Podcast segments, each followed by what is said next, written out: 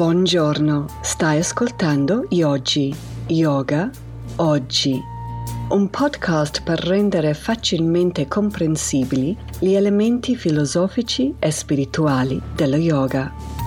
Quelle parole risuonano come un dolcissimo, ma al tempo stesso selvaggio, richiamo alla pratica.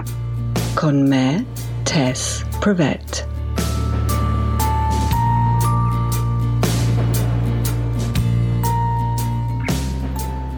Leggendo The Guardian l'altro weekend, ho letto questo articolo di un giornalista che ha detto che ha perso sonno una notte perché era indeciso se utilizzare la B maiuscolo o minuscolo con la parola black. Era un articolo sulle turbulenze razziali nei, nei Stati Uniti turbolenza è un po' un, un euphemism. Comunque, perché ha perso sonno? Perché aveva paura. Di cosa? Le critiche. E aveva ragione di avere paura questo giornalista, che tra l'altro era nera, perché le critiche piovano giù a cascate anch'io avrei avuto paura. Le critiche. Questa settimana, con i casini razziali, ero molto intrigued di vedere Instagram. Allora io sono un po' un yoga nerd, perciò guardo praticamente solo le cose che riguardano lo yoga. C'erano tante persone che hanno postato qualcosa ad esempio, c'era chi ha postato quel giorno quel quadrettino piastrella nera. C'era chi ripostava dei, dei posts di insegnanti neri. C'era un brand di vestiti yoga che davano via delle mascherine nere gratuitamente a New York e così via. Mai guardare i commenti su Instagram, perché c'era sempre qualcuno che aveva qualcosa da dire, che aveva da rimproverare. Secondo me è utile in questi casi tenere in mente quello che ha detto Nietzsche. Sostiene che se vogliamo punire una persona, lo dobbiamo fare non quando sbaglia, non quando fa qualcosa di male, ma quando fa qualcosa di positivo. Perché questo sì che fa male, fa molto male. Cioè, chi sbaglia quasi pretende, no? Una punizione. Ma se fai qualcosa di buono, brucia assai. Um, ho pensato a questo perché mi rendo conto, it's a bit embarrassing, but anyway, mi rendo conto che io sono colpevole di questo. Vi darò un esempio.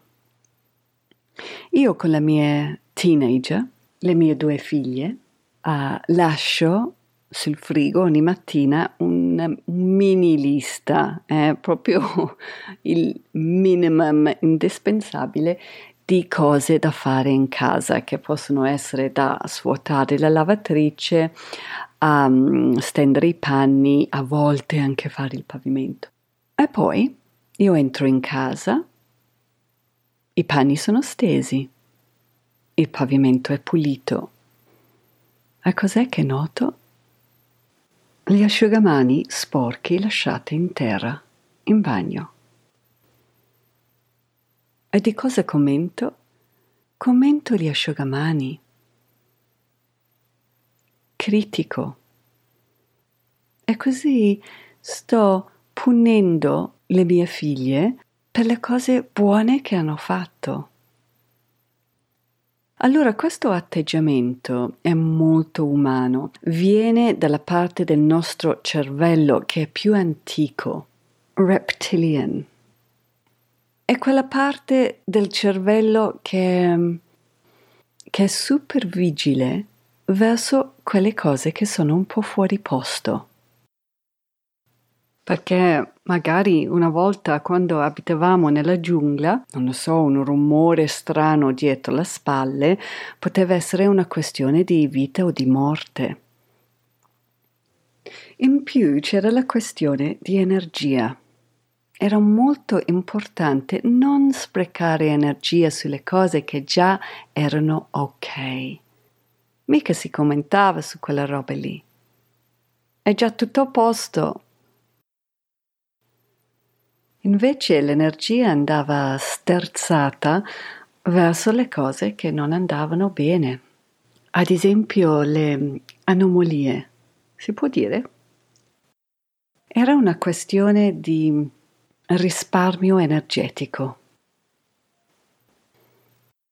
Guardiamo ancora un attimo Instagram e questa gente che ha sentito il bisogno di criticare. Io dico, non diamo uno schiaffo alle persone che stanno provando nel loro modo di dimostrare la loro solidarietà. È lo stesso meccanismo con i miei figli e il bagno in disordine. È ovvio che se io li improvero ogni volta che fanno qualcosa di buono, ma noto solo quella, quella roba lì che mi dà molto fastidio, è normale che poi non avranno più voglia di aiutarmi. È la stessa cosa. Perciò rischiamo, parlando di Instagram, di bloccare qualunque futuro gesto di alleanza. Eh, mi sembra un peccato, no? Dopotutto ogni gesto di alleanza è un prendere una responsabilità in un certo senso. E ho pensato molto a um, in questa settimana post George Lloyd a questa cosa della responsabilità. Cosa vuol dire essere responsabile? Allora ho guardato la etimologia della parola, che è ovvio, eh? viene da rispondere e abilità, indicando prima di tutto che se siamo responsabili, rispondiamo.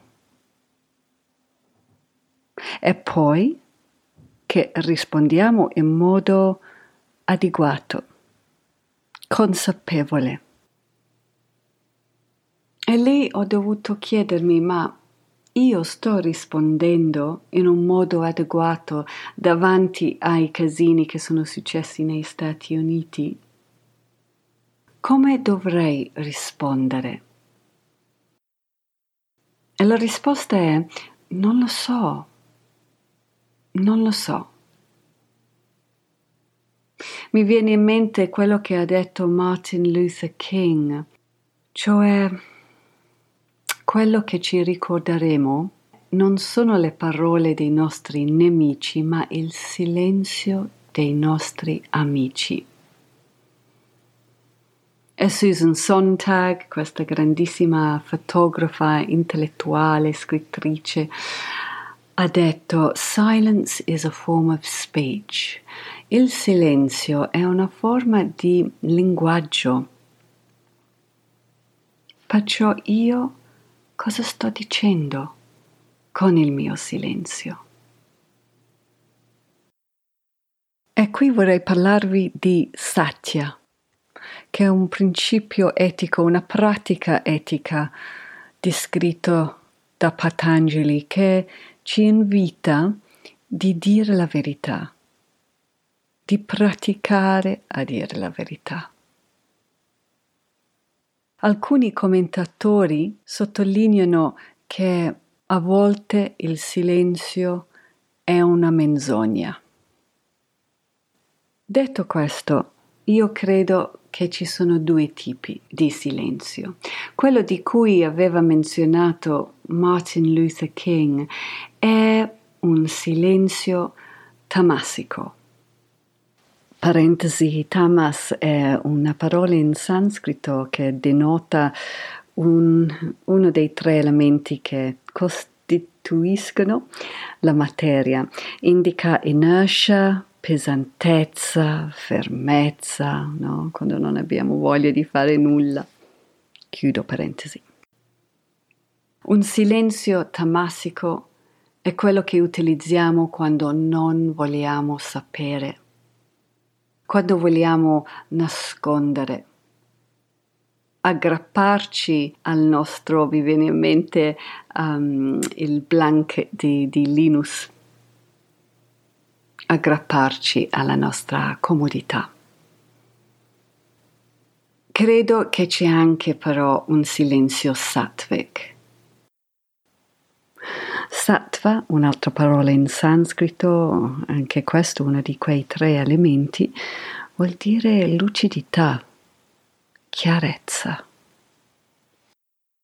Io, dopo gli eventi di, possiamo dire, bassezza morale di questa settimana, ammetto che non è che ho fatto nulla di eclatante, cioè non ho neanche postato uh, su Instagram, sinceramente, però sto provando di educarmi, almeno di capire un po' di più sulla storia dei problemi uh, di razzismo negli Stati Uniti. Parentesi, vi straconsiglio il documentario 13th che si trova su Netflix.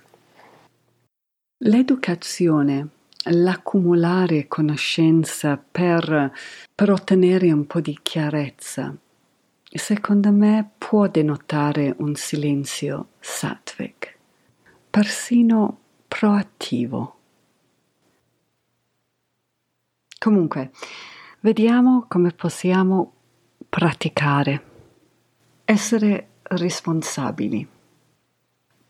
Come dice Stephen Cope nel suo bellissimo libro La saggezza della yoga, e, e mi viene da ridere perché è proprio quello che non voglio sentire, dice che ogni volta che stiamo provando di lavorare con noi stessi dobbiamo look closer, guardarci in modo più, con più attenzione.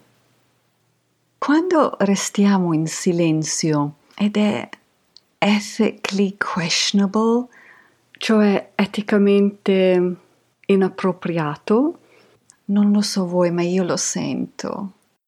Io lo sento proprio a livello del fisico, vibrational, viscerale quasi. E quanto sento quella roba lì, quel disagio kinestetico è un segnale di allarme. Mi avverte che mm, sto facendo una specie di self-betrayal, un autotradimento. Ed è così sia con il silenzio tamassico che quando dico delle bugie. È la stessa cosa. E lì, appena che affronto questo disagio, decido di stare zitta o, nel caso del silenzio poco sano, di rivalutare il mio silenzio per promuovere la mia voce.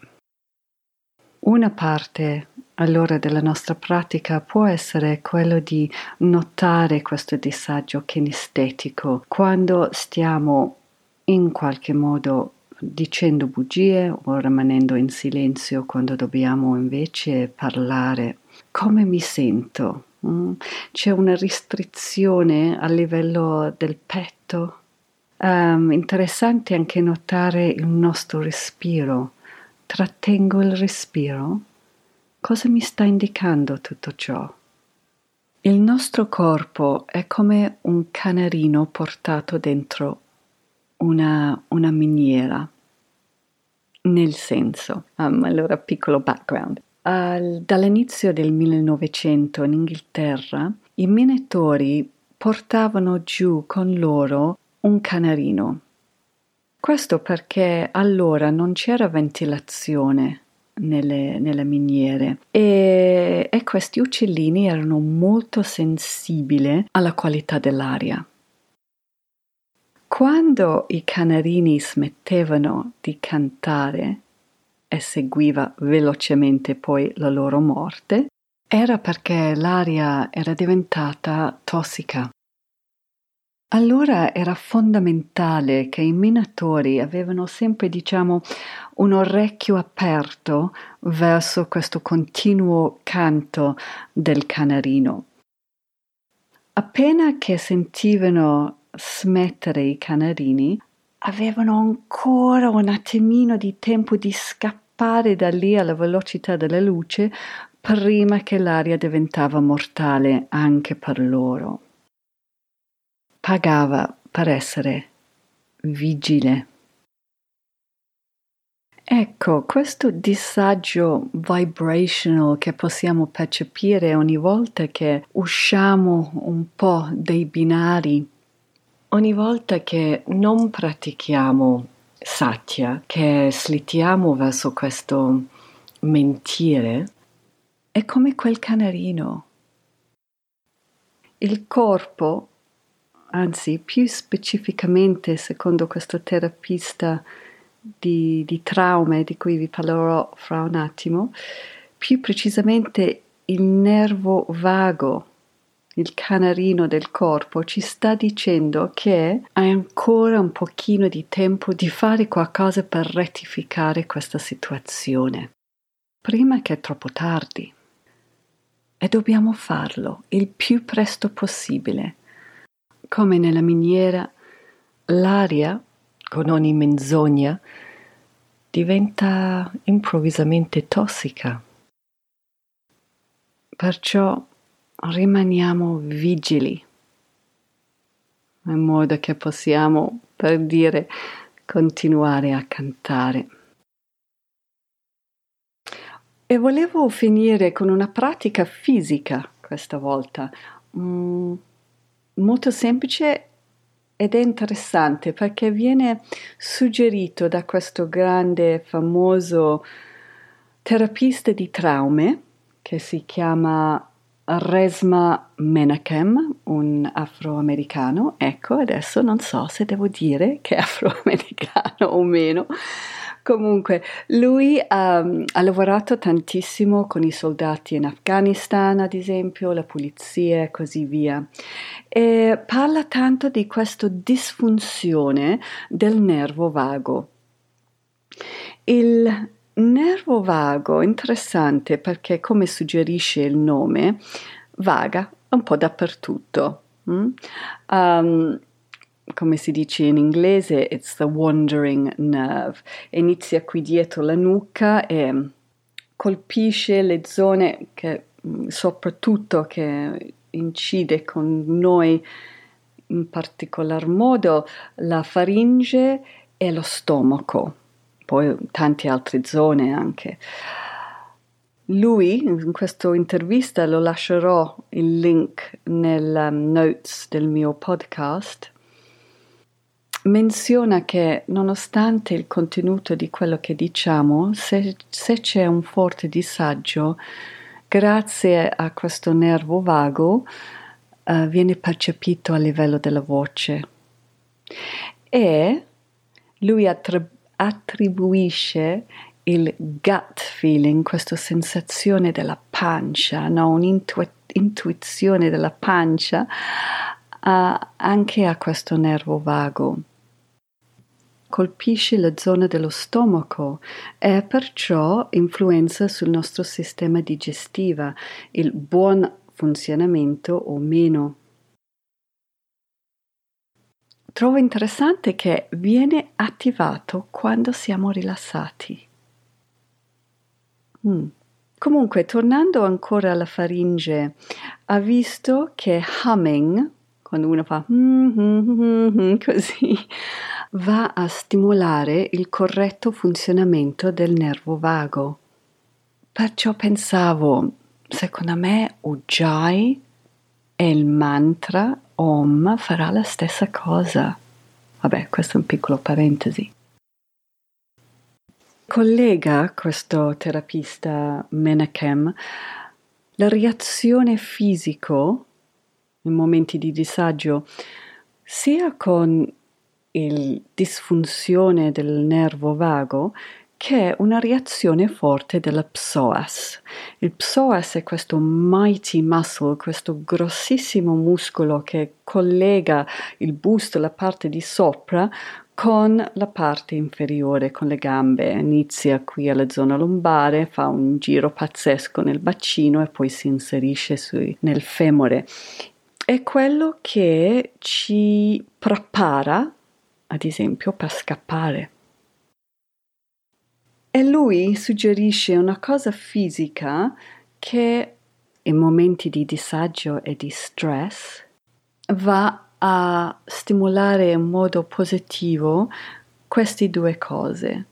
E dice che quando siamo lì un pochino in agitazione ci mettiamo in piedi e semplicemente prima guardiamo a destra ma spostando anche il bacino si può farlo anche seduto, secondo me.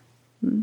Perciò giriamo la testa a destra, giriamo anche un pochino il bacino in modo che utilizziamo un pochino il psoas, poi torniamo al centro e guardiamo su con la testa, poi guardiamo giù con la testa e poi giriamo a sinistra, proprio spostando tanto anche il bacino. Poi torniamo al centro e semplicemente notiamo come si sente. Se abbiamo ripreso un pochino il nostro equilibrio, se abbiamo riconquistato un po' di calma. E questo dovrebbe interrompere quel meccanismo di forte difesa quando um, ci sentiamo un pochino in disagio. Allora si potrebbe dire, ma cosa c'entra tutta questa cosa con Satya? E secondo me, quando ci slittiamo nella menzogna, anche quelli piccolini, eh, c'è un disagio fisico. Io ho il sospetto che influisce sul funzionamento del nervo vago. Come dicevo, eh, il nervo vago potrebbe essere il nostro canarino della situazione, che ci dà delle, dei segnali che è il momento di intervenire. Bene, grazie per l'ascolto. Se vi è piaciuto questo episodio di questa settimana, vi invito di condividerlo, un link via Instagram o Facebook o se ascoltate via iTunes, vi chiedo gentilmente di lasciarmi un review positive, non è obbligatorio, um, che aiuta gli altri di trovarmi. Grazie e alla prossima!